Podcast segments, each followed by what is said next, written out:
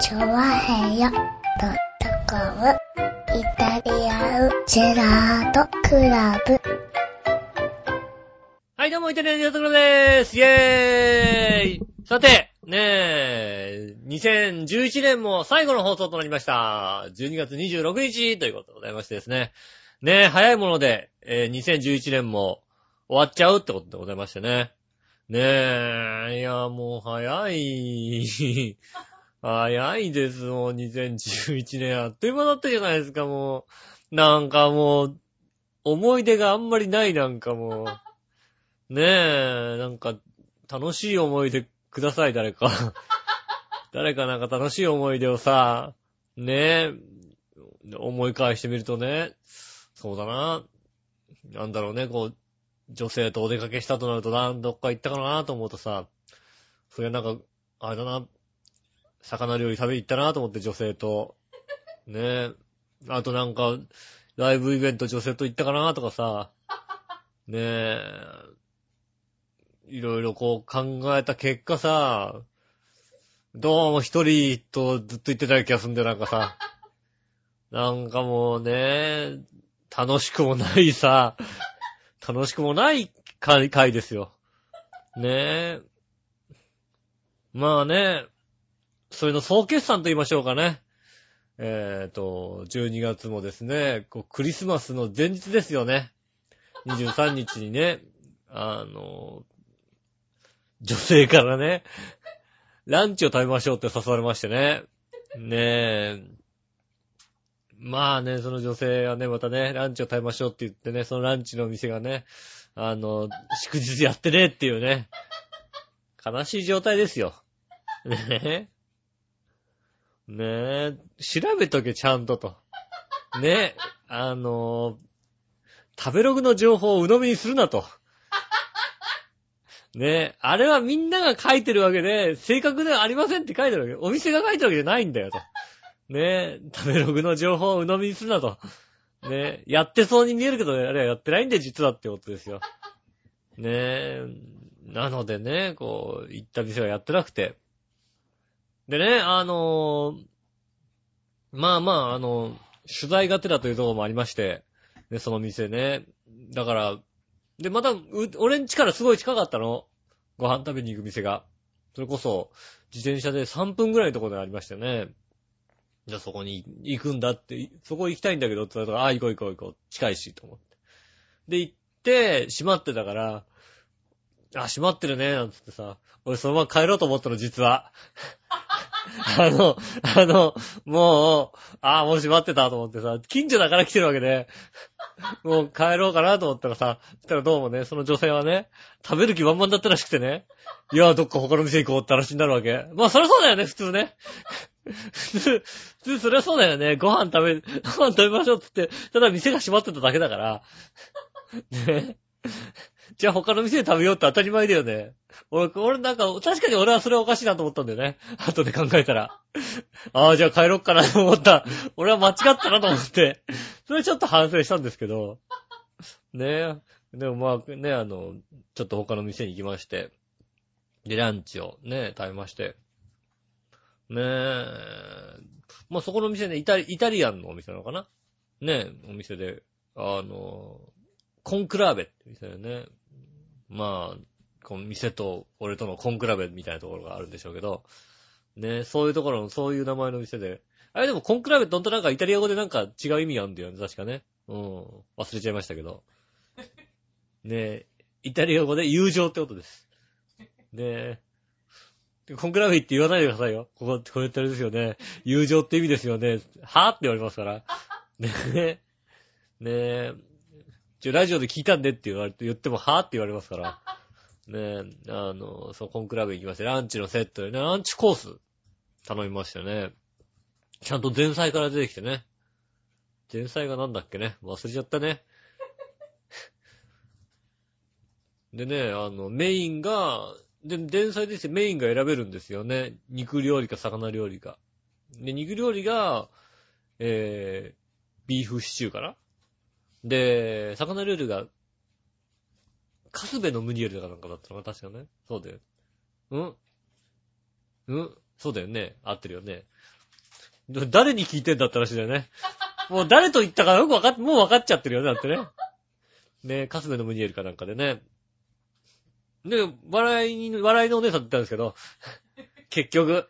結局ね。で、あいつはあの、きっと魚が好きだと。ね、魚好きだなと思って。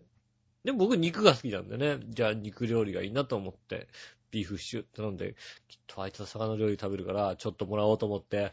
それで、じゃあ俺ビーフシチューって言ったら、うん、私もビーフシチューって言われましてね。ああ、二人でビーフシチューだな。魚ちょっと食いたかったなとか思いながらさ。でも自分でがっちり食べる、食べたいかとするとそこまで食べたくはないんだけども。でも、ちょっとなんか、その、この店のムニエルもちょっと食いたかったなと思いながらね。まあまあ、それで頼んで、で、デザートも選べるんですよ。で、その日のデザートは、なんか日替わりのデザートってのはちょっと追加料金頼むと、ね、日替わりの3種のデザートみたいなのがあって、で、でそれ一つと、あと、どれにしようかなってって、おすすめなんですかって言ったら、この、えっ、と、厚焼きクレープの、なんか、塩キャラメルソースみたいな感じのやつがあったんですよね。じゃあそれで、なんつってね、頼みまして。まあ、あのなんでしょうね、ビーフシチューも美味しく、ね、あの、ビーフががっつり、あ、なに、こうさ、ビーフシチューってさ、割とさ、こう、ね、コロコロのビーフがあるとこもあるけど、その、そこのビーフはもうがっちり、なんつうの、本当に肉料理っていうビーフシチューなんですよね。あの、スープ、スープ系のビーフシチューもあるじゃない？店によっては。そうじゃなくても肉料理の、な、なに、煮込んだ牛肉のデミグラスソースがけみたいな雰囲気なんだよね。どちらかっていうと。そういう、僕はそっちの方が好きなんで、ああ、よかったなと思って食べたんですけど。で、最後に出てきたのデザートですよ。デザート、ね、前菜も美味しくて、で、デザート最後に出てきましたよ。ね、厚焼きクレープの塩キャラメル添えみたいな、崖みたいなのが出てきたんですけども、なんだろうね、自分の頭の中にあったビジュアルと全く違うものが出てきてびっくりしたんですよね。あの、なんでしょうね、ちょっと分厚めのパイみたいな感じの雰囲気のさ、あの、雰囲気なわけ。あの、ビジュアルはね、僕のね、ブログに載ってますんで、井上のブログのあのね、12月23日のブログのですね、あの、3枚写真になるっていうちの一番下の写真の、あの、一番手前にあるやつ。ね。大体ね、あのね、厚焼きクレープっていう、まあちょっと分厚めに焼いたクレープにさ、ね、あのソースがなんか、ててててててってかけてあるみたいなさ、雰囲気のものを想像したんで、クレープだなぁと思って想像したんですけど、うーん、なんだろうね。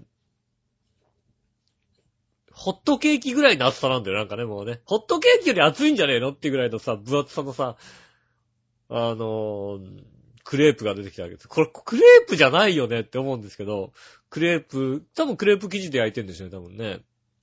で、これね、ラジオで喋る人としてはね、すごい不覚なんですけど、どういう味わいかって表現がね、できないのよ。あの、うーんね、こう、この分厚いクレープ、すごい柔らかいんですよね。柔らかくできてるんですよね。だから、なんていうの？で口の中に広がるのが、どんな感じって言われるとすごい難しいのよ。あのね、そうだな。きめの細かい芋羊羹って感じなのかな。あの、口の中の感覚今の普通に言ってる芋羊羹よりももっときめ細かくした感じのなんかこう、わかんねえな。全然伝わんないんだよ。あれと同じ食感のものってないよね。なんだろう。な、な、いや、チーズケーキでもあんなチーズケーキないし、うん。ぜひね、あの、一回ね、浦安のコンクラベって店にね、行ってもらって、ランチ、ランチだったら必ずあるんでしょうかね、多分ね、あの、厚焼きクレープの塩キャラメル。写真見てもらえばね、あの、わかると思いますけども。ねと、で、なんて表現を、もうね、失格。これラジオ、本当にもう食べながら、これをどうやって表現すればいいんだろうって、いたじらの中であれが出てきて、で、いただきますって食べてみて、うーん、なんて言えばいいんだろうっていう表現の仕方しかできない。味わいもそうだよね。あの、もちろん口の、口の中のこう、肌、歯触りもそうだし、味にしても、今までと出会ったことない味なので、いや、なんか、え、え、いや、美味しいんですけど、美味しいんですけど、どう美味しいかも表現できないっていうね、あれ、珍しい食べ物でしたね、こうね。38年間生きてきて、あの、こういうものだって表現できないものは、多分だから、シェフも同じ気持ちだったと思うの。あれを作ったはいいけど、厚焼きクレープ以外の書き方ができなかったと思うんだよね。あの、ねえ、それ以外の表現が確かに、うん、厚焼きクレープとしか言いようが、あだから、イタリア語のわけのわかんないさ、なんかさ、違う食べ物としてさ、出てきたらさ、ねえ、なんとのこう、ティラミスを初めて食べた時にどんな感じって言われて人にあんま表現しづらかったじゃない？あんな感じだと思う。だから新しい感覚の、もしかしたらイタリアにあれがあるのかもしんないよね。で、シェフとしては、うーん、そうだな、クレープ生地厚めに焼いた感じだから、じゃあ厚焼きクレープにしようかなっていう感じの名前で付けたのかもしれないんですけど、あれ非常に面白い食べ物でしたね。新しい出会いがありました。ねえ。まあ残念ながらね、あの、一緒に行ったのがこの笑いの人だったんで、ねえ、そこがね、ちょっとね、なぜクリスマスまで、ねえ、よかったまだ24日じゃなかっただけね。ねえ。ほいであれですよ、また今週もさ、ね、先週日曜日、今週の日曜日ね、こう、2回会ってるわけですよ。で、その間にね、もう2回会ってるわけですよ。8日間のうち、ね、4日間会ってるわけですよ。ね、半分会ってるわけですよ、またね。旦那と何日会ったんだって話ですよ。今週もね。もう数回ですよね、多分ね。えーもう、ねえ、まあまあ24日じゃなかったらね、ね、一回ね、24日の日にね、えー、この人と一緒に過ごしたことありましてね。ねえ、たまたまですよね、あれもね。たまたま、まだだから結婚とか全然する前ですよ。ねえ、まだまだ付き合ってもそんなに経ってないぐらいの、そんな頃ですよ。それこそ、4、5年前の話ですよね、多分ね。まだ僕はここ、そこまでこの人のこと分かってなかった頃ですよ。ねえ。この、この人のことまだ分かってなかった頃ですよ。で、たまたまですよ。誕生日だって言うから、ああ、誕生日なんだ。じゃあ、ちょっと飯でもおごるわ、つって。焼肉、焼肉行くなんて話になってね。焼肉おごるよ、なんつって。で、休みが来週の火曜日とか休みだから、じゃあそこでいい？なんつって。いいっつうからさ。で、ね、来週の火曜日パッてカレンダー見たらさ、24日だったんだよね。あれ ?24 日だと思ってさ。うん。普通20、ね、24日だからちょっとみたいな話になる。ならないわ。俺も別にさ、全く予定が入ってなかったから、ほんとにたまたまそこが休みで24日で、ねえじゃあ待ち合わせしようってさ、待ち合わせってさ、ねえ、来ましたよ。来たらびっくりしましたよね、もうさ。24日に来るにはふさわしくないようなさ、ノーメイクでさ、ねえ、焼肉屋さん入ってさ、ねえ、上着を脱いだところさ、ねえ、着てたさ、あの、トレーナーのさ、胸にさ、かかと落としって書いたさ、トレーナーを着てるやつですよ。やらなと思ったよね。あ、杉村さん素敵な人と付き合ってるなと思って。うん。もうね、あよかったと思って。ねえ変な人に引っかかんないでよかったなと思ってさ。ねえそんなの、なんかね、おしゃれなアホ女とかに付き合わないでね。ね、24日のね、夜だというのにね、まあね、当然、別にね、僕も興味がなかったですけど、向こうも興味がなかったんでしょうね、多分ね。うん。でね、かかととしでね、来てね、ああ、素敵な方と、素晴らしいということをね。俺、人生で数少ないんじゃないかな、杉村和之褒めたことがないと思うけども。うん。ああ、これは素敵な人と、出会ったんだなと。うん、よかったねと。うん。そういう気持ちになりましたよね。まあね、その後ね、順調に結婚までしてくれてね。まあそろそろ順調に離婚でもするんじゃないかと思ってね。ねえ、まあね、まあ離婚したからといって、じゃあね、あの、ね、井上が相手にするかととんでもなく相手はしないですけどね。うん、ね、この人と付き合うと大変だなと思うよね、だってね。あの、人の隣、隣他人の奥さんとしてね、思うことはね、ああ、この人と付き合うと大変だなと思いますよね。ねえ、褒め言葉ですけどね。褒めまくりですけどもね。今年もね、この笑いの人とね、よくね、いろいろ出かけてましたね。ねえ、悲しいですよね。来年こそは、ねえ、これだけはやめようと思いますよね、本当にね。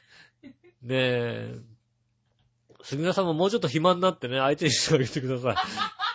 ねえ、あの、旦那さんがすいません、あのね、相手にしてもらえればなと思います。誰か来たよ誰か来たよねえ、いや、もう、もう番組中にさ、宅急便来んのとかって、もうやめてもらいたいですよね。あの、さっき言ってましたもんだって。あ番組中に宅急便来るから。あの、この時間に指定したからって、この時間はいるんだから絶対って言ってましたから。ねえ、ひど、ひどいですよね、本当にね。まあね、そんなことでね。こんな、そんな感じで12月を迎えましてね、2011年をね、えー締めくくる、えー感じとなってしまったのはね、とても、えー不覚であり残念なことだと、私も思っております。えー皆さんはね、え今年1年どういった1年だったでしょうかね。ねえ、まあ、今年総決算、最後の、えー回でございます。12月26日。12月26日で最後ってちょっとなんか早すぎる感じがしますよね。でも最後になっちゃいましたんでね。なんかでもし、まだ締めくくるのはちょっと早いんじゃねえのみたいな気持ちになりますけども、えー、今週もやっていきたいと思います。よろしくお願いします。それでは今週も参りましょう。井上義雄のイタリアンジェラートクラブ。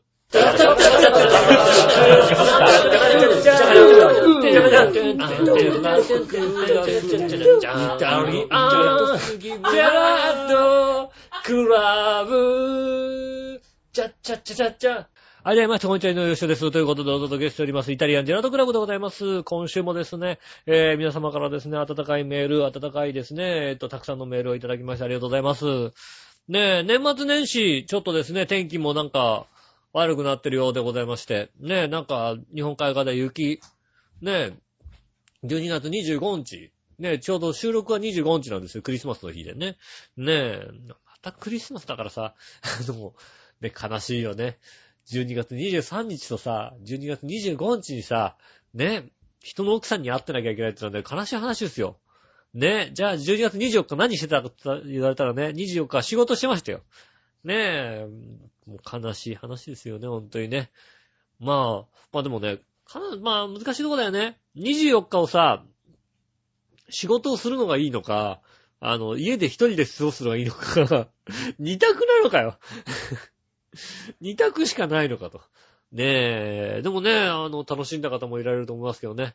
なんかいいですよね。若い子の話聞いてるとさ、12月24日って、あの、何、11月ぐらいのさ、ね、あたりから、ね、友達同士でさ、ね、12月24日から、彼女がいない軍団みたいなのがいるわけじゃないですか。ね、こう飲み会とかで、ね、彼女彼氏がいないようなさ、飲み会とか集まってさ、で、12月に、11月ぐらいにその飲み会があった時に、12月24日にさ、お前らどうせ彼氏、彼女いないんだからさ、みんなで集まろうぜなんて話をしてる割にはさ、12月24日になるとその会がなかったりするんだよね。ねえ、何？結局みんな何？あれとなんか意外にできてんじゃんみたいなさ、そんな感じ。集まれんの二人ぐらいだ。二人じゃいいかみたいな感じになるんですよね、きっとね。なんかそういうパーティーが結局ね、なかったりするわけですよね。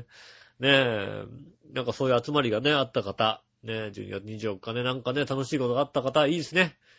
ねえ、私はね、12月23日、12月25日とね、人の奥さんと会ってみましてね。ねえ、ほんと来年こそは24日にね、なんか素敵な方と会えたらなと、ね、思いますんで、どうかよろしくお願いします。聞いてる方よろしくお願いします。ねえ、聞いてねえだろうな。そんな人が。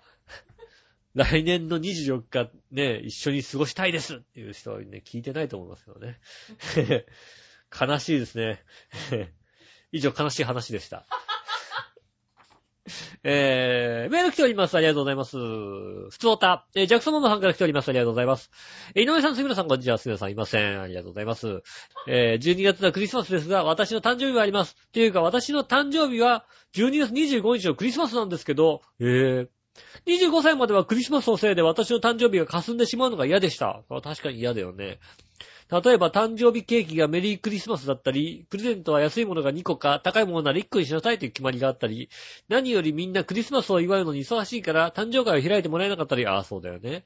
でも今年は27歳になるんで、そろそろ年を取るのも嫌になってきたし、ケーキもあまり食べなくなったし、えープレゼントは旦那に、旦那に相当しつこく1個じゃ、1個じゃダメだと言っておいたんで、すでにたくさん買ってもらいました。二人はクリスマスか誕生日にもらったプレゼントの中で嬉しかったものはどんなものですか？またあげたプレゼント喜ば、喜ばれたものは何ですか？といただきました。ありがとうございます。ねえ、12月25日クリスマスが誕生日ということでね、ちょっと、それは悲しいよね。絶対一緒になるよね。ねえ。まあ僕の周りで言うとですね、ねえ、笑いのお姉さんが、えー、えーっと、何日だっけ？何日だか忘れちゃいましたけどね。つい最近ですよね。21。ね、21日。で、杉村和之が1月6日なんですよね。で、その二人はね、本当にね、クリスマスと、ね、一緒だったり、お正月と一緒だったりっていうのごったになるってのがね、言ってますよね、確かにね。あ、ちゃん、確かに悲しいですよね。まあ、25日にケーキ買いに行ってさ、誕生日って書いてくださいっていう雰囲気じゃないよね。誕生日って、うーん、クリスマスでいいですって気持ちになるよね、やっぱりね。ねえ。まあ今年は27歳。まあね、27、まだ27歳でいいですよね。ねえ、ほんとね、もう、あれのお姉さんなんかもう言えない年になってきましたからね、ほんとにもうね。ねえ。まあ27歳、まだまだ年を取るのもね、嫌になってくると思いますけどね、まだまだですよ、ほんとにね。そっから先長いですから。ねえ。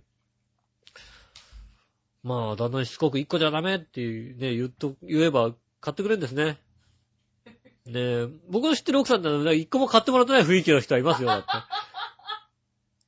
ねえ、一個も買ってもらってない雰囲気だし、なんかねえ、なんか買ってもらった？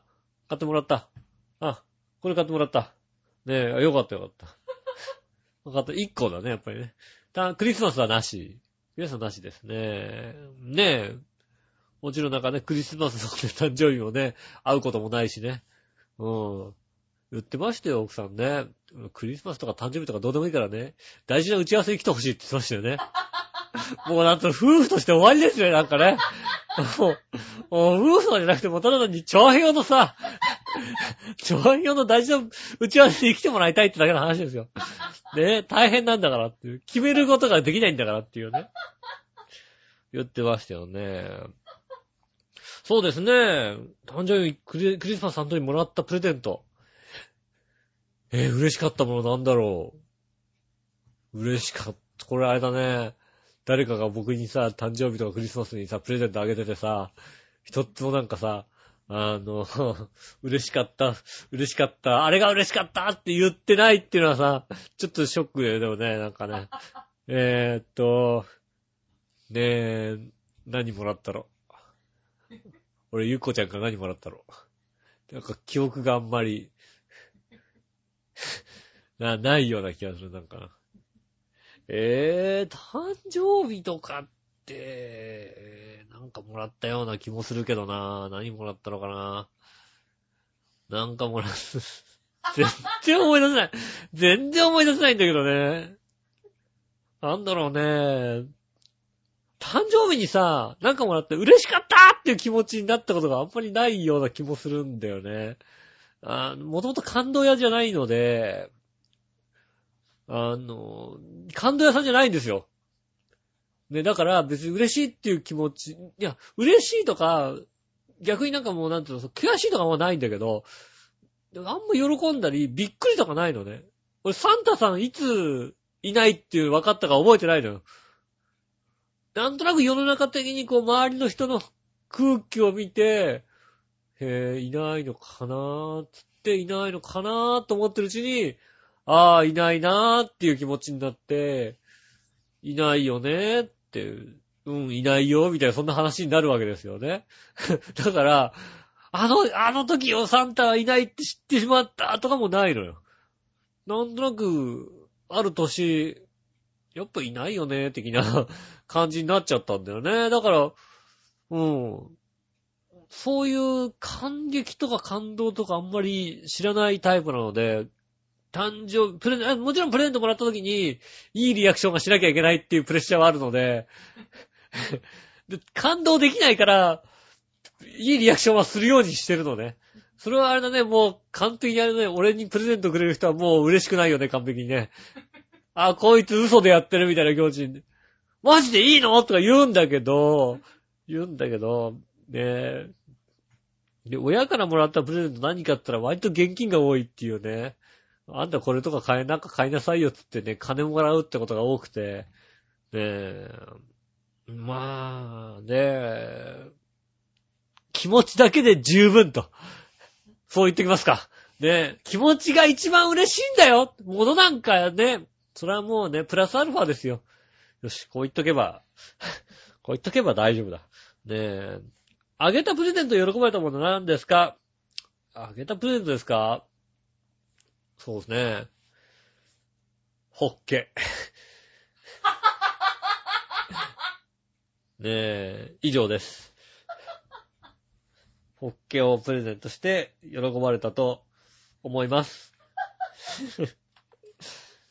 喜んだ？喜んだね。ホッケです。ありがとうございました。えー、続いて、新潟県のぐるぐるよっぴーさんからいただきました。ありがとうございます。井上さんいたら局長こんにちは。こんにちは。別にこれといった話題もないので適当なことを聞きますが、ちゃんもう話題がないんだったらそんな無理して書かなくていいんですよ。ありがたいですけど。えーね、ドラマの家政婦の、家政婦の見たという最終回の、えー、視聴率が40%だとかだったので話題になってますが、今年一番井上さんやいたら局長、笑いのお姉さんが一番面白いと思ったテレビ番組は何ですか？僕はエロビデオと深夜アニメしか見ませんが、深夜アニメの、えー日本テレビ系のちはやふるが一番面白いと思いました。それはごきげんよう、ジェラララといただきました。ありがとうございます。そうね、家政婦の見た。ねえ、40%だって。見てないでしょ？うん、俺も見てない。うん。ねえ、40%ってすごいよね。サッカーとかでも今最近40%いかないもんだってね。で一番の問題は、紅白歌合戦がこれに勝てるかどうかがもう今年、ね、去年で42とかだったのかな。ね、そこなんとか40%超えないことにはドラマが1位になっちゃう。もうね、歴代ずっと1位でしょだって。確か。ねえ、だから、それを超えなきゃいけないっていうのは、ドラマが1位ってなかなかないですよね。で、この、このさ、数字が取れないご時世に40%やっぱすごいよね。ドラマなんか大体ね、今ね、15%ぐらいしか取らない。15%いったら御の字だみたいな。昔はさ、20取って、ね、月9とか20取って当たり前みたいなさ。ねえ、あるじゃない。浅野優子とか出たら20取って当たり前だったじゃんって。ねえ、浅野優子三上博士が出たらさ、もうさ、ねえ、ダブル浅野なんて言ったらもうさ、大変なことでしたよ。ねえ、我々の時代はさ、ねえ、それがね、今はもう数字取れない時代で20%、40%ですもんね。すごいよね。今年見て面白いと思ったテレビ番組なんだろうなぁうーん。今年テレビ見てねえなぁなんかなぁこう、これを楽しみに見てるっていうのはね、なかなかないですね。最近ね、あまあ、地方ローカルの、北海道ローカルのテレビ番組を千葉テレビで見たりするんですよ。だから多分、僕のレコーダーは、DVD レコ、あの、で、ブルーレイレコーダーは、北海道が割とこいつ好きなんだって思ってくれてるらしいんですよね。割とだから北海道系をね、勝手に撮る、勝手に丸6で撮ってくれるんですけど、最近ね、やたらとね、なんかね、あのね、放送大学を撮るようになったのね。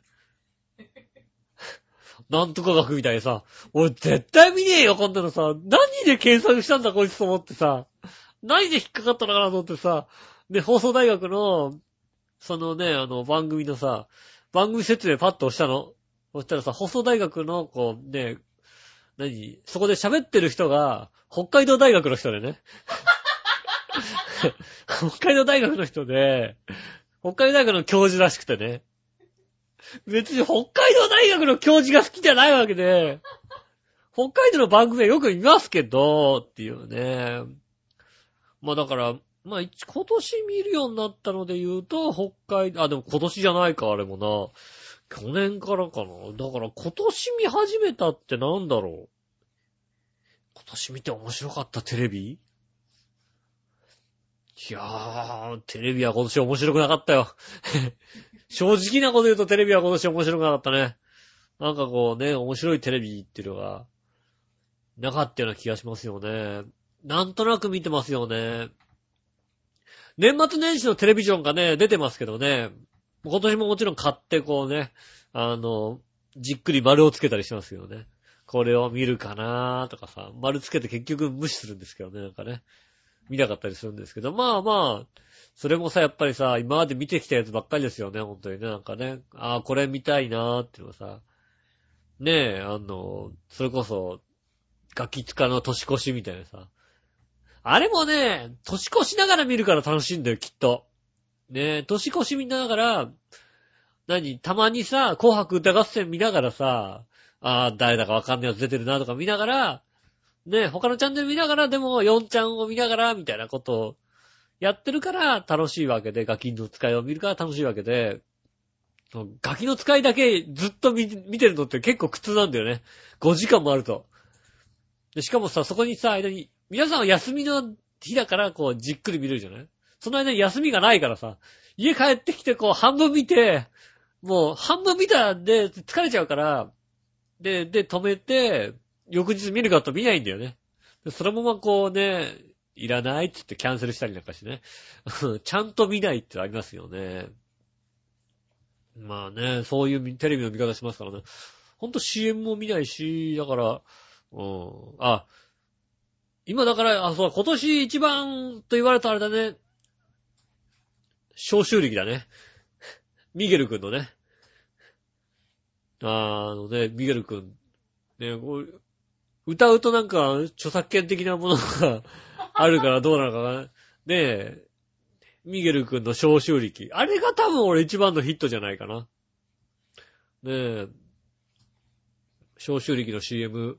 ね、あのねえ、地震がありまして、震災があってさ、その後にね、こう、CM を、新しい CM を作んなきゃいけないっていう時に、あの、どうしようかってなった時にね、あの、の、エステのね、候補の影さんって人いるんですけど、影さんがね、考えてね、じゃあなんかこう、でも、ちょっとはおちゃらけてなきゃいけないっていうね、エステのどっかにね、あるわけ。だから、あの、考えたのは、こう、ミゲル君っていうね、男の子、ポルトガルまでこうね、取材、あの、取りに行って、ミゲル君って男の子に、消臭力の歌を歌わせるわけですよね。ラーラーラーラーって始まってきて、で、最後、この CM 何かなと思ったら最後に、消臭力っていう、あー、なんか、で、たまたまその、ロケしたところが、昔津波でやられたところが、1700年代かなんか津波でやられたところで、あの、ちゃんと街として綺麗に戻ってるみたいなところで、それはたまたまだったらしいんですけど、ロケできたらしくて、そういうのもあって、割といい、今年のね、いい CM の一つになって。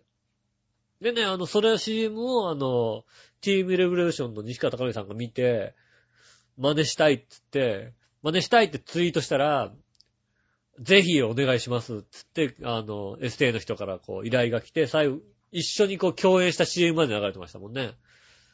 1分 CM として流れてましたから、そこ、それですかね。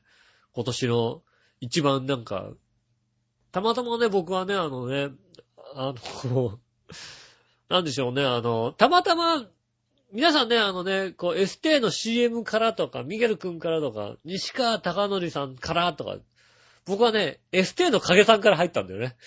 エステの影さんを何度、なん、なんか他ので見たことがあって、で、影さんってこういう人がいるんだな、つって、あ、なんか、だいたいテレビの CM ってさ、あの、何？メーカーの人がさ、ね、電通とかそういうとこにさ、発注してこんな感じとか、ね、こういう CM 流したいんですよってなんか、そういうのをこう、ね、何？電通とかの人が聞いて、こういう人にお願いして、じゃあこんなん作りましょうとか、そういう提案をするんですけど、エステの影さんっていうのは、そのエステの広報の人だから、その人が全部こう、こうやりましょう、こうやりましょうと決めて、独断で決めてやってるから、エステの社長とかも出すわけ。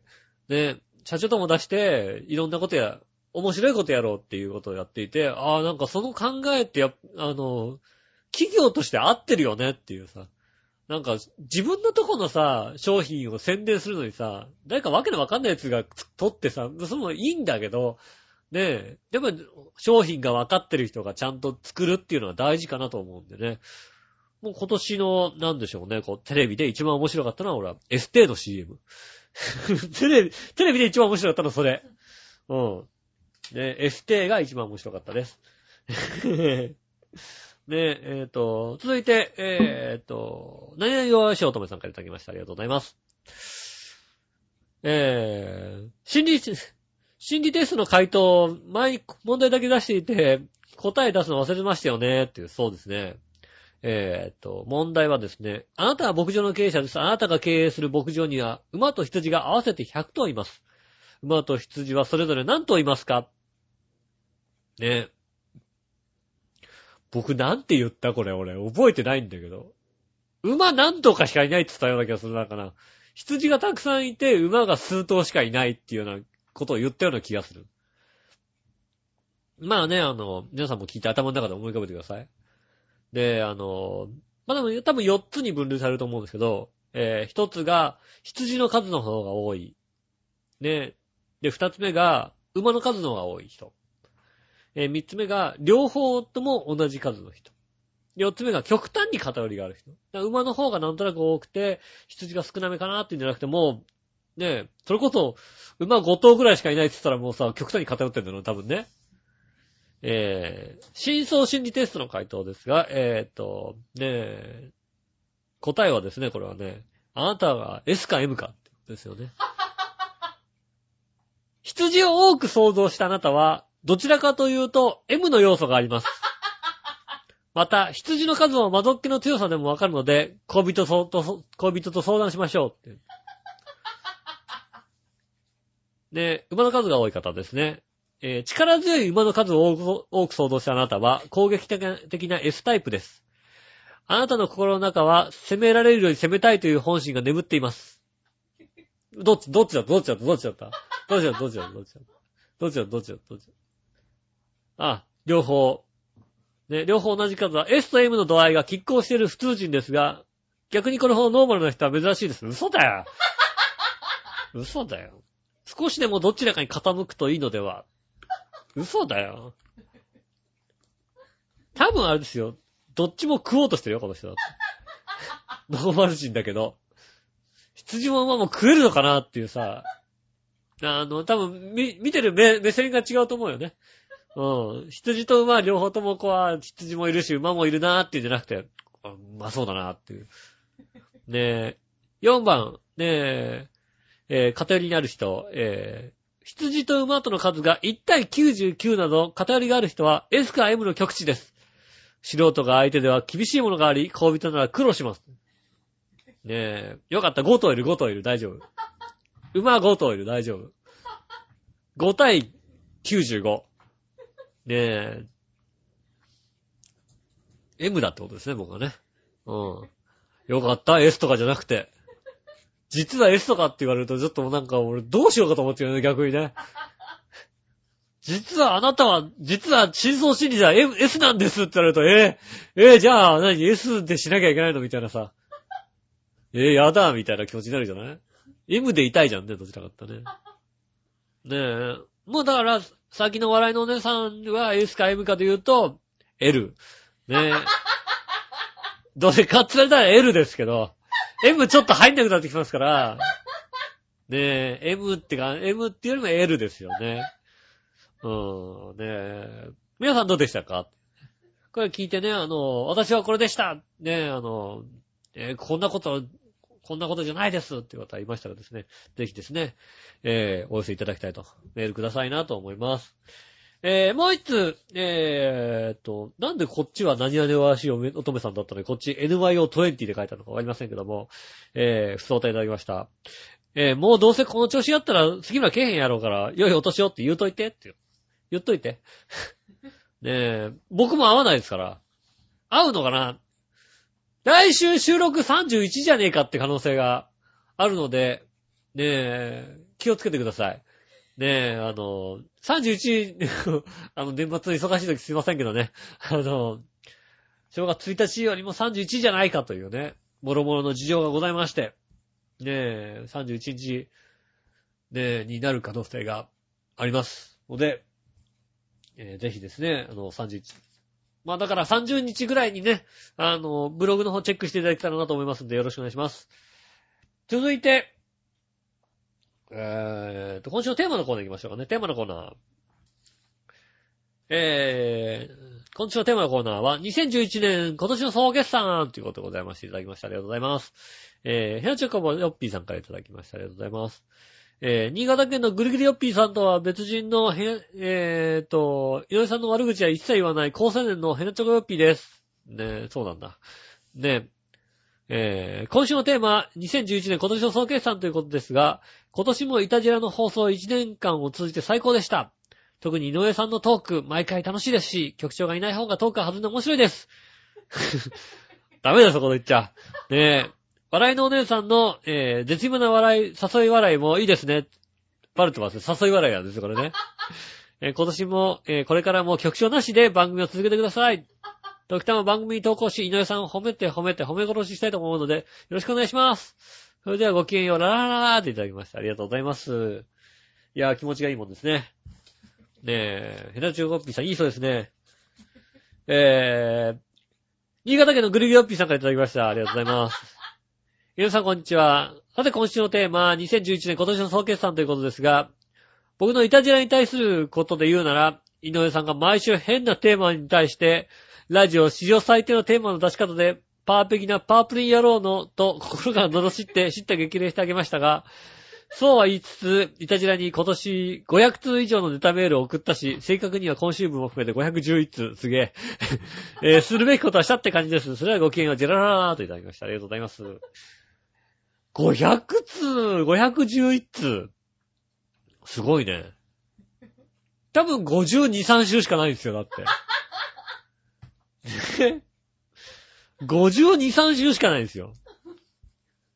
52、3週でしょねえ。毎回10通ぐらい来てるわけですよ。確かに、グリグリオッピーさんって名前よく聞くもんだって。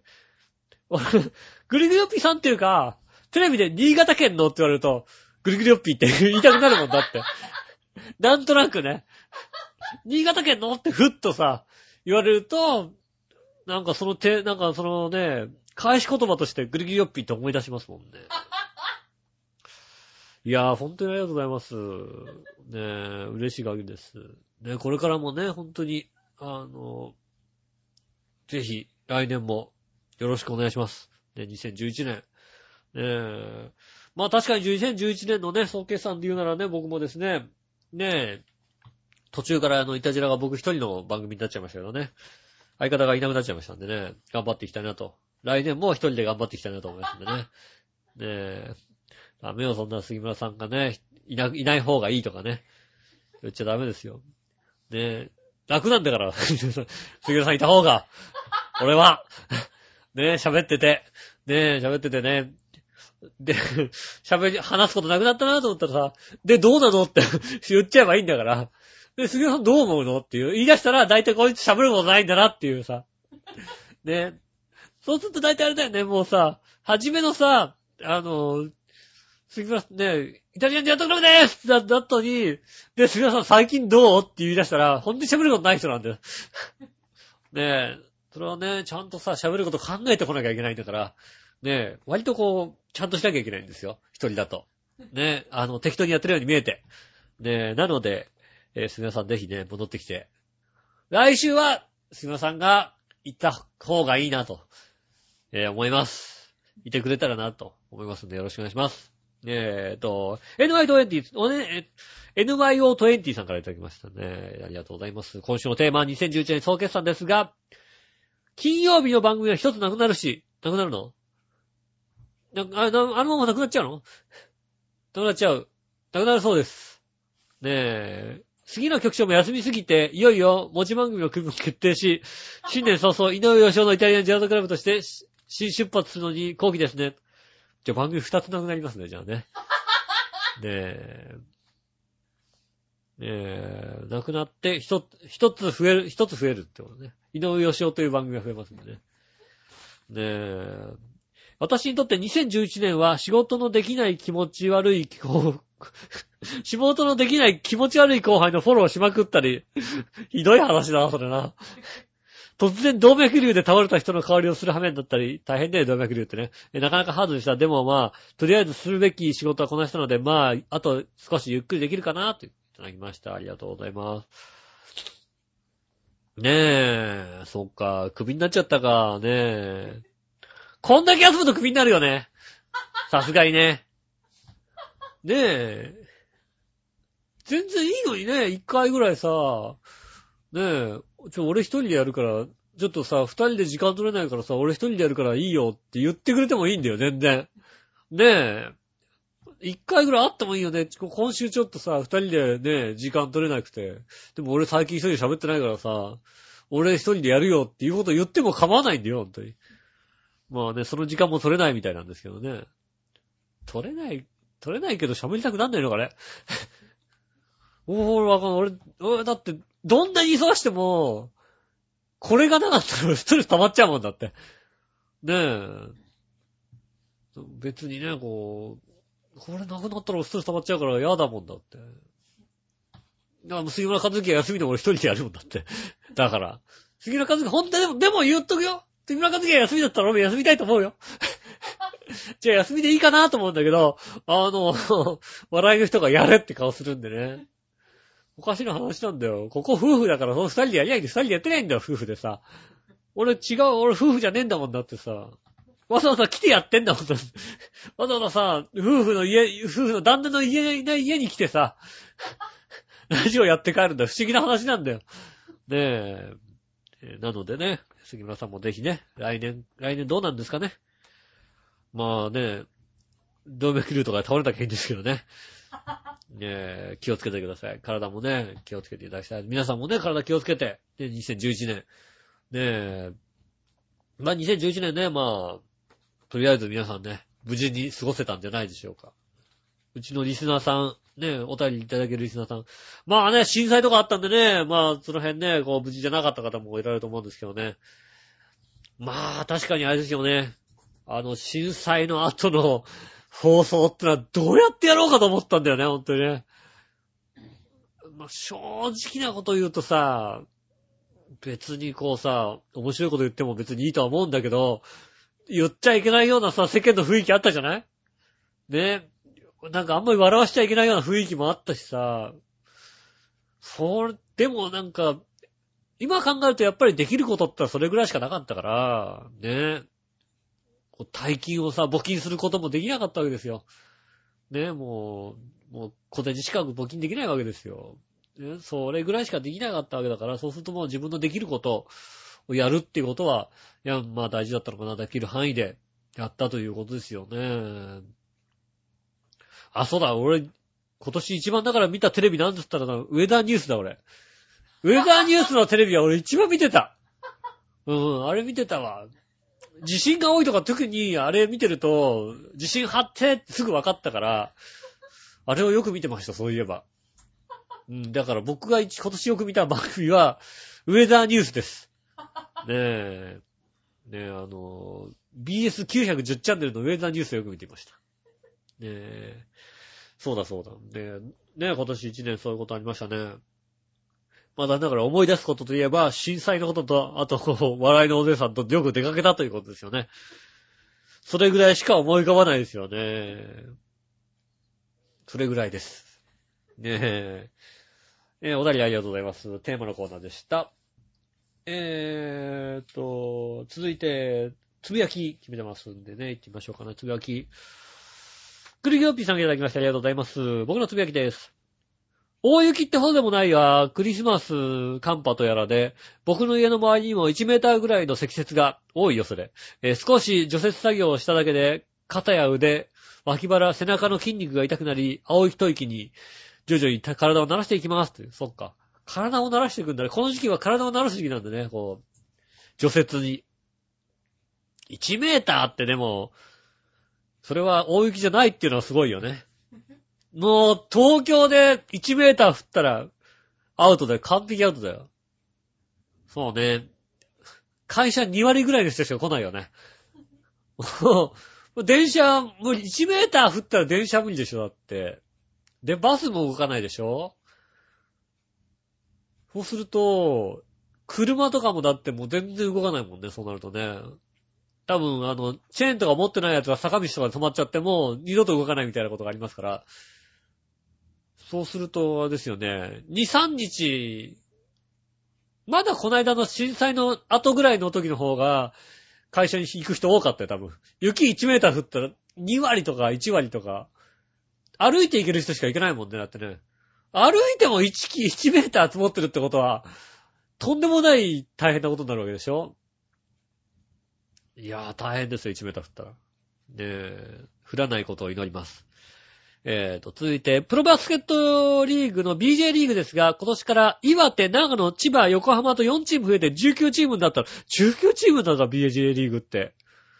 へえ、将来的には47都道府県に全部1チームずつできたりするかも。しかし、チームが多すぎるのもどうかと思います。ねえ。そうですね、千葉も、何でしたっけ？ゲッツでしたっけ？ジェッツだよね。ジェッツ、千葉ジェッツで、できましたよね。そっか。PJ リーグってそんなに増えたんだ。ねえ。あれはね、あの、実業団のリーグからこう分裂したんですよね、初め確かね。で、その後どうなったのか俺知らないですけど。ねえ、それがもう19チームになったんですね。まあだからあれですよね。地方の実業団が減っちゃって、その分だから、まあ BJ リーグとかにするみたいな状態かもしれないですよね。だって実業団で選手雇うとなるとそうすると、普通のさ、サラリーマンの給料出さなきゃいけないわけでしょ？でも、プロだっつって、プロだからね、あの、この6ヶ月分しか出しませんって言うと、それこそ200万ぐらいでいいわけじゃない？年間で。ねえ。200万もかかんないかもしんないよね。15万を6ヶ月とかの可能性もあるわけでしょ？そしたらもう、全然少なくて済むわけですよ。ねえ、100万円ぐらいしか出さないかもしれないね。あとバイトしてくださいみたいなさ。それだったらね、まあ、1チームね、バスケットだからそんな人数もいらないでしょうから、作っちゃおうか。チョアヘヨ。チョアヘヨ。PJ チョアヘヨ。ねえ。浦安チョアヘヨ。作っちゃおうか。ねえ。その、だからスポンサーまでどっか出すんだって話ですよね。ぜひね、杉村さんがね、あの、ポケットマネーで出してみたいってもらいたいと思いますんでね。ど、どっかでこうね、運用して出した。ねえ。一年ぐらいやったらできんじゃないの？ねえ。あ、彼のね、隠し財産をどっかから。奥さん隠し財産見つけて、ちゃんと。あるから、あの人。ねえ。奥さんが気づいてない隠し財産持ってるから。ちゃんとね、見つけてくださいね。ありがとうございます。えー、続いて、この際だから言うけど、局長も井上さんもメールの読み間違いがひどすぎ、先週は考えられないような数字の読み間違いがあったりびっくりしたよ。先週そんなのあったんだ。ね、そっちは読み間違えても、読み間違いだから気づいてもいないんだから困らないだろうけど、ね、読み間違いなんか気づいてないんだからっていうね、思ってるでしょうけども、えー困ってないでしょうけど、ネタを出した僕の方がバカみたいなメールを出し書いてると思われるんだよ。そうだよね。確かにそうだよ。ね、この番組、井上さんにはカンパゲーなんて言ってるようだが、僕に言わせると、リスナーのメールさえまともに読めない、ノーチェックの垂れ流し放送だよ。普通の放送局でありえないぐらいパワープリントである。ね。ああ、前から言おうと思っていたことが言えてすっきりしたよ。でも改善はしないと思うんで、それで頑張ってください。ごきげん、それではごきげんをジェラララーって。ありがとうございます。先週何読み間違えたんだろう、俺。ねえ。確かにそうだよね。読み間違えたらさ、ねえ。ねえ、あれですよね。リスナーさんがバカみたいなの出したように思います、思われますよね。ちゃんと言ってください。ねえ、ちゃんと翌週ぐらいに、違ったよ、ここみたいなこと言われますから。え、そんなの読んだって言いますから。ね、それ違ったよ、ね、違いますよ、井上さんとか言ってくれればね。あの、ちょっと、ちょっとね、あの、気持ち的に心直しますんで、ね、よろしくお願いします。申し訳ありません。えっとね、これからもやると思います。ね、これ断言します。これからも読み間違いします。ねえ、井上も杉村もこれからも読み間違いしますんで、何卒よろしくお願いします。ねえ、いただきましてありがとうございます。続いて、エヌマヨ20さんがつぶやき。えー、ああ、また新年明けたらカツラポンポコの登場か。どうなの？来ないよね。今年こそは阻止したいと思います。私の、えー、ね、こう、何、ね、今年はもう絶対阻止して、あの、臭い足の女はですね、この部屋に入れないように、ね、これ以上デブを増やしたくないんです。この部屋の中に。ねえ。ねえ、デブが揃うっていうのはきついんでね。ちょっと空気が薄くなるんでやめてくださいってってね。登場しないと思います。なんて言ってるとさ、杉村和之が誘ったりするんだよね、あれね。バカだから、あいつ。あいつバカだからさ、カスラポンポが必要だろ、つってさ、来るんだろ、来なよ、なんつってさ、ねえ、正月じゃないくてなんか変な時に来たりするんだよ、きっと。ポンポコはこっち来るんだ。じゃあさ、寄ってきなよなんつってさ。誰も望んでないんだよ、ほんとにね。あの、苦情来るのはカツラポンポコがね、来た時だけなんだよ。局長がいなくても苦情来ないんだよ、だって。あんまり、局長が自ら休んでてもね、苦情あんまり来ないのに、カツラポンポコの時だけは即座に来るんだよ。なのにね、毎年必ずね、呼ぶんだよ。あれ多分バカなんだよと思うんですよね。なんか分かってないよね。えー、今年は来ないと、私が阻止したいと思いますんでね。ね、なんとかね、あの、来たとしても後ろで縛ってね、こうね、口にガムテープ貼ってね、なんとかね、喋らせないようにしますんでね。えー、続いて、まだ異常歌のコーナーってあるんや。石川不良以下の人気と認知度の低さやな。確かに普通歌の下に異常のお便り、異常歌って書いてあるんですけどね。全く来ないんでね。ねえ、石川不良以下なんだ。石川不良以下って割と最低だよ、だって。ゼロ以下だもんだって。ねえ、ぜひね、石川不良の方にお便り送んないでくださいね、本当にね。えー、続いてもう一つ。とにかく寒いいきなり寒くなって帰る初使用。寒いよね。なんか街中に人がさ、いないもんだって。クリスマスもそんなにね、夜中人が出歩いてなかったもんだって。ねえ、寒い、ほんとに。この部屋も寒いですけどね、ちょっと暖房つけてもらえなくてね。えー、っと、電気ストーブは1個あるんですけど、もう聞いてる方はわかると思うんですけど、僕だんだん鼻声になってきてるんですよ。ねえ、電気ストーブ1個あって、あの、先週もね、先週も1個しかなくて、今週も1個しかなくて、先週はね、初めは僕の方向いたんですけど、なんで吉尾の方向いてんのよってね、笑い人は自分の方向けましてね。今週は僕が来た時点でもうね、自分の方向けてですね、えー、全くもって僕にあったかい思いをさせようって気がないんですよ。ねえ、とても寒いんです。ねえ、ほんとに寒いんですけど、ね杉村家は寒いんです。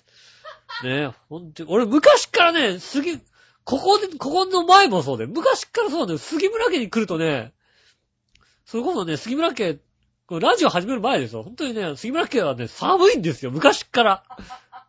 あいつち寒いんだよ。で、奥さんと結婚してね、余計寒くなったんだよね。余計つけなくなったんだよ。ひどいんですよ、もう。ねえ、寒い杉村家からお届けしております。イタリアンディアズクラです。えー、ね、寒くさが、寒さが伝わればいいなと思いますんでね。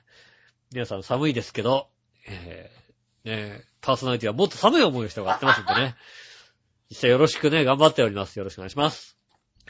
続いて、えー、教えて犬さんのコーナーイェーイえい新潟県のぐるぎびよっぴーさんからいただきました。何でも知ってる井上さんに何でも聞いちゃうというコーナーでございます。井上さんいただき局長こんにちは。何でも知ってご存知の井上さんに質問です。昔からよく聞くお菓子系アイドルって何ですか？意味がさっぱりわかりません。ところで、笑いのお姉さんは何系アイドルに分類されますか？それではご機嫌をジェラララでいただきました。ありがとうございます。お菓子系アイドルっているよね。ねえ。なんだろう。お菓子系アイドル。でも、あ、この子お菓子系って思うよ、俺。割と。まあ、あれだね。まあ、分類で言うと、ゆっこちゃんはお菓子系だと思うんですけど、ねえ、あの、なんだろうね、こう、ふわっとした感じで、お菓子をよく食べてそうな感じがするので、お菓子系かなと思う感じしますよね。なんだろうね。まあ、笑いのお姉さんは、お菓子系ではないですよね。魚系、お魚、肉系、お魚系、大食い系。うん。アイドルじゃないかな。ねえ。まあ番組のアイドルですけどね。番組のアイドルといえば誰かあったらもう笑いのお姉さんですけども。ねえ。そりゃそうですよね。相方は休んでも笑いのお姉さん休まないですからね。うん、なんて言ったってね。えなので、えー番組のアイドル。イタジェラ系アイドルですね。これだから、イタリアンジェラートともかけてるわけです。アイスの方のね。ジェラートともかけてイタジェラ系アイドル。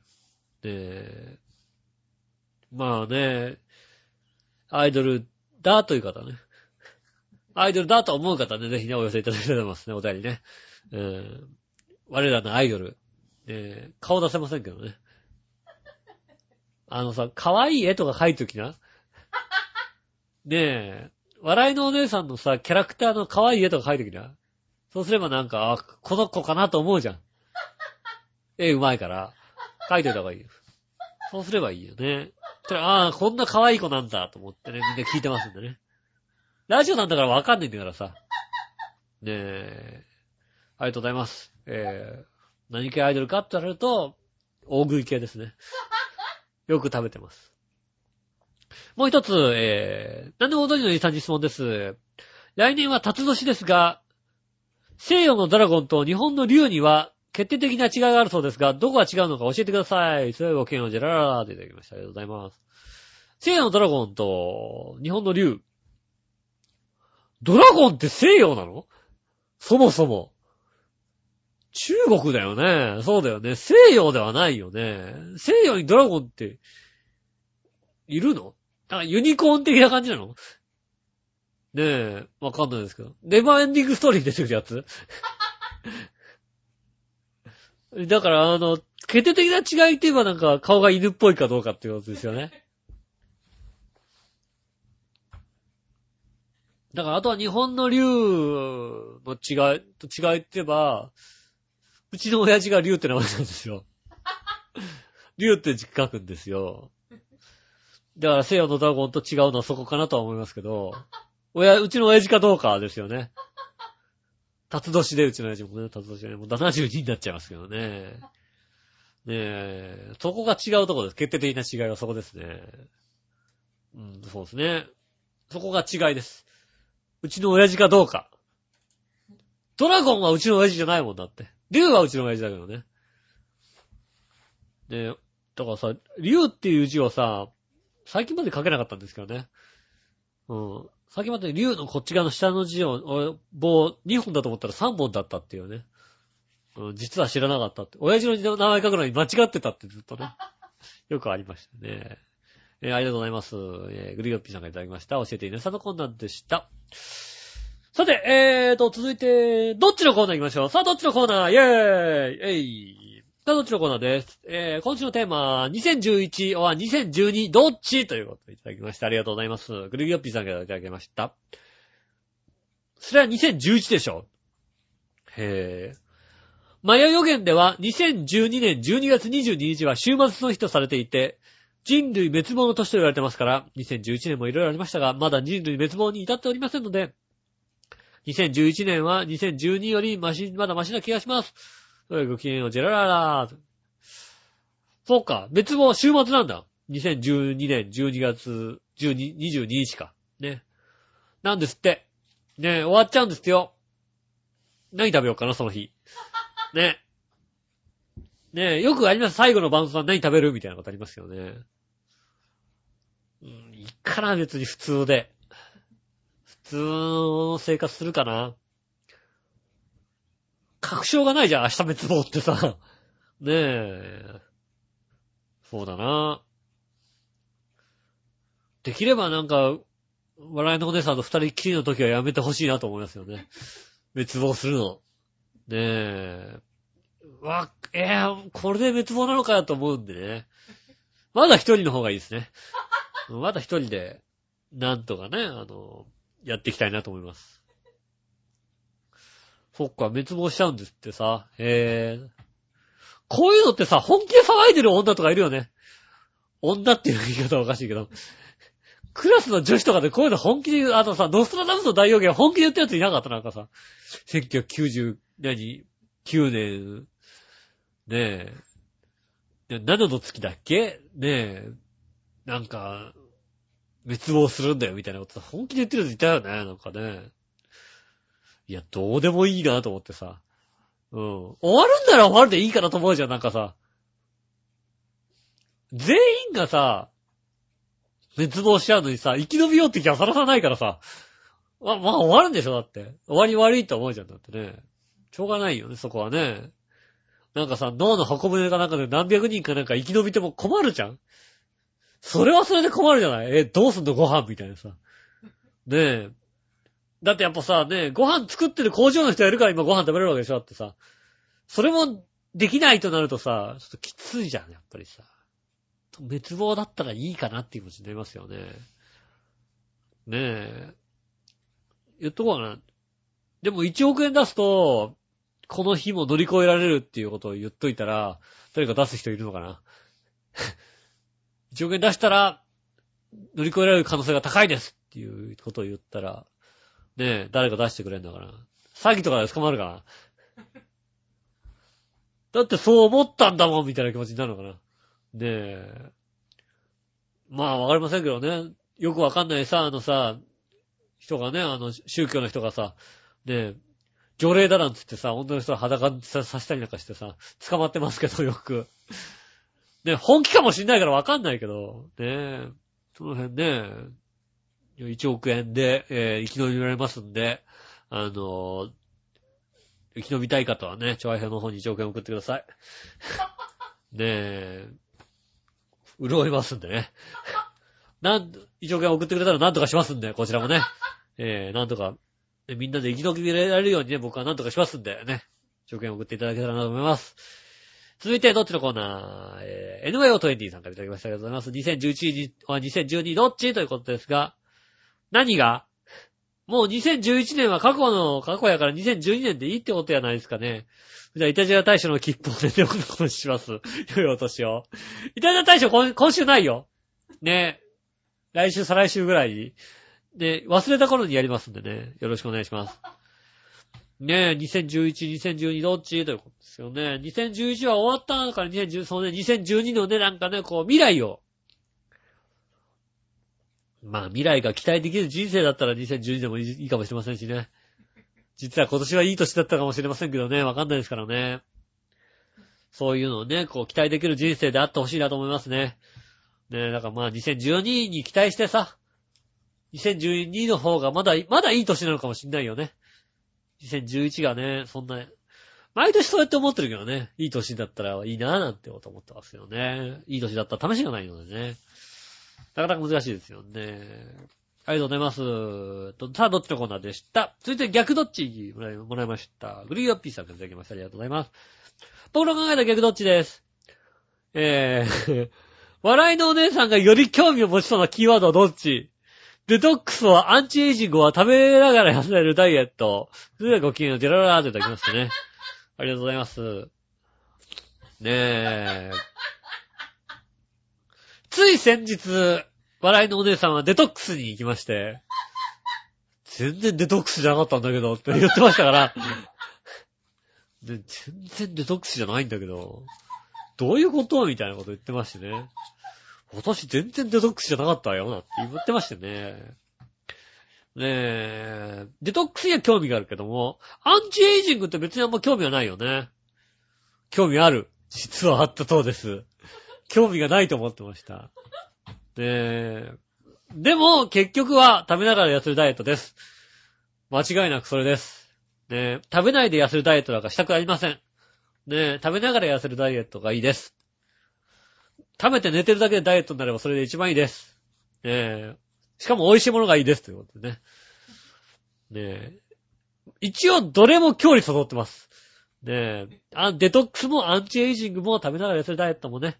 うん。えー、デトックスなんかもう毒なんか抜けないぐらい入ってんだよ、あんたは。ねえ。アンチエイジングは無理なんだよ、もう。ねえ。もう人に言えない年になってきたんだよ。ねえ。食べながらなんか痩せないんだよ、絶対。ねえ。努力しろ。動け、もっと。ねえ。そういう、ちゃんと、ちゃんと言わないとわかんないよ、こいつは、本当に。ねえ。続いて逆どっち、えーグレープピさんがいただきました。ありがとうございます。笑いのお姉さんを商品化するとして、より売れさんのどっち？えー笑いのお姉さん福笑い、あ笑いのお姉さん福袋、笑い袋。ねえ笑いのお姉さん福笑いか、笑いのお姉さん笑い袋。ねえそれではごきげんよう、ジェララーっていただきましたね。笑い袋はね、作りたいよね。実際ね。ねえ、いいよね、これね。持ってたらね。笑いのお姉さんの笑いの CD とか作りたいんですよね。ねえ、なかなかね、難しいんですけどね。笑いのお姉さん、福笑いはね。福笑いは別にだってね、あれでしょ？普通の写真でいいんでしょだって。福、普通の写真で大体さ、ねえ、あ、ちょっとなんか目ちょっと歪んでるみたいなさ、いいわけでしょ？ねえ、福笑い、福笑いは普通だもんだって。僕が見えてる景色が福笑いだからそんなに変わんないので、笑い袋がいいですね。笑い袋の方が売れ、売れそうですもんだって。この笑いは売れるよ、多分ね。テレビとかのね、こうね、あの、観客でも一人いたら結構受けると思うんで。いいと思いますんでね。ただこいつ面白くなきゃ笑わないから。何にも面白くないとか、興味ないとかだったら笑いませんのでね。それだけは問題点ですけどね。えー笑い袋がいいと思います。えーっと、逆どっちいただきました？ありがとうございます。えーと、続いて、そのコーナー、最後のコーナー、そのコーナーのコーナー。イェーイぐるぎよっぴーさんからいただきました。ありがとうございます。えー、僕の考えた超簡単、簡単なその心の謎かけです。凍りつくとかけて投票によって決定すると解くその心は、凍りつくとかけて投票によって決定する。凍り、投票によって決定する。凍りつく。と、投票と、と、え、投票によって、えと、と、え、なんだ？え、なんだ？えー、凍りつくでしょ？凍傷じゃないな。凍りつくだ、凍りつくでしょ？え、簡単だって言ってるよな。と、え、なんだろう？わかんなかった。あ、氷結だ。そうだ、氷結。どちらも氷結です。そうか、凍りつくと。そうか。俺、糖の方にさ、なんかこう、こう考えのさ、そっちに行っちゃうともう二度と帰ってこなかったからさ。そうか、氷結なんだね。糖も氷も氷なんだよ。だからね、糖氷ってね。へえ。続いてもう一つ。この、このからのわけです。目を閉じて静かに考えてるをかけて、道筋なく進んでると解くその心は、違う、筋道なく進んでると解くその心は、目を閉じて静かに考えてるをかけて、筋道なく進んでると解くその心は、え目を閉じて静かに考えてるとかけて、筋道なく進む。目を閉じて静かに考えてる。なんだ？えーっと、木、木、なんだ？えー、科目じゃねえな。えーっと、道筋なく進んでいる。筋道なく進んでいる。えー、なんだ？当てずっぽ。当てずっぽじゃねえな。当てずっぽうとかそんなレベルだよね。だからね、筋道なく進んでるわけでしょ。えーと、え、目を閉じ、も、木、木刀じゃないな。なんだろう。わかんない。わかんない。どちらも、瞑想中、そうだ。瞑想中です。なるほど、なるほど、なるほど。ね、それではごきげんよう、ジェラーでいただきました。ありがとうございます。最後にね、二つとも失敗ということでね、外れってことになりましたけどもね、残念ですけどね。いや、悔しいです。ねえ、最後、ねえ、2011年うまく締めることができませんでした。残念でしたね。ね、2011年、えー1年間お便りありがとうございます。ねえ、ほんと聞いていただけただけでもね、聞いていただいただけの方でもね、いらっしゃいますと、いらっしゃると思いますけども、ねえ、後半は井上一人でやってきましたけども、それでも聞いていただいた方ね、ありがたい話でございましてね。ねえ、ぜひね、来年も、ねえ、皆さんに良い年でありますように、ね、聞いていただきますように、よろしくお願いします。えー、告知があります。チョアヘヨで、えー、チョアヘヨの、えー、なんだっけ、スペシャル番組、特別番組が、えー、公開されております。映画カルテットの公開記念の特別番組が公開されておりましてね。あのー、映画の舞台挨拶などなんかもね、えー、入っておりますんで、ぜひですね、あの、そちらの方、映画浦安を舞台にした映画カルテット。なんとですね、あの、玉川カルテットがですね、浦安をカップを歩くというですね、そういった、違うんですか？ねえ、そういった映画ではなく、もうちょっと真面目な映画らしいので、ぜひですね、あの、チェックしていただいて、ね、有名な俳優さんとか出てますんで、ねえ、チェックしていただきたいなと思います。え、そんな、浦安の、えー、舞台にした映画カルテット公開記念、頑張ろう浦安、浦安シティオーケストラミニコンサートが、えー、エクスピアリのカウントダウンセレブレーションの中で行われます。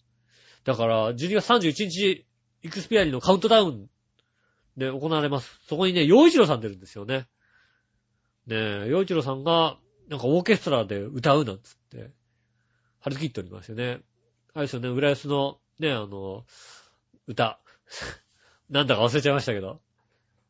なんだっけ？ねえ、忘れちゃった。スーパーマンを歌います。スーパーマン歌わないの？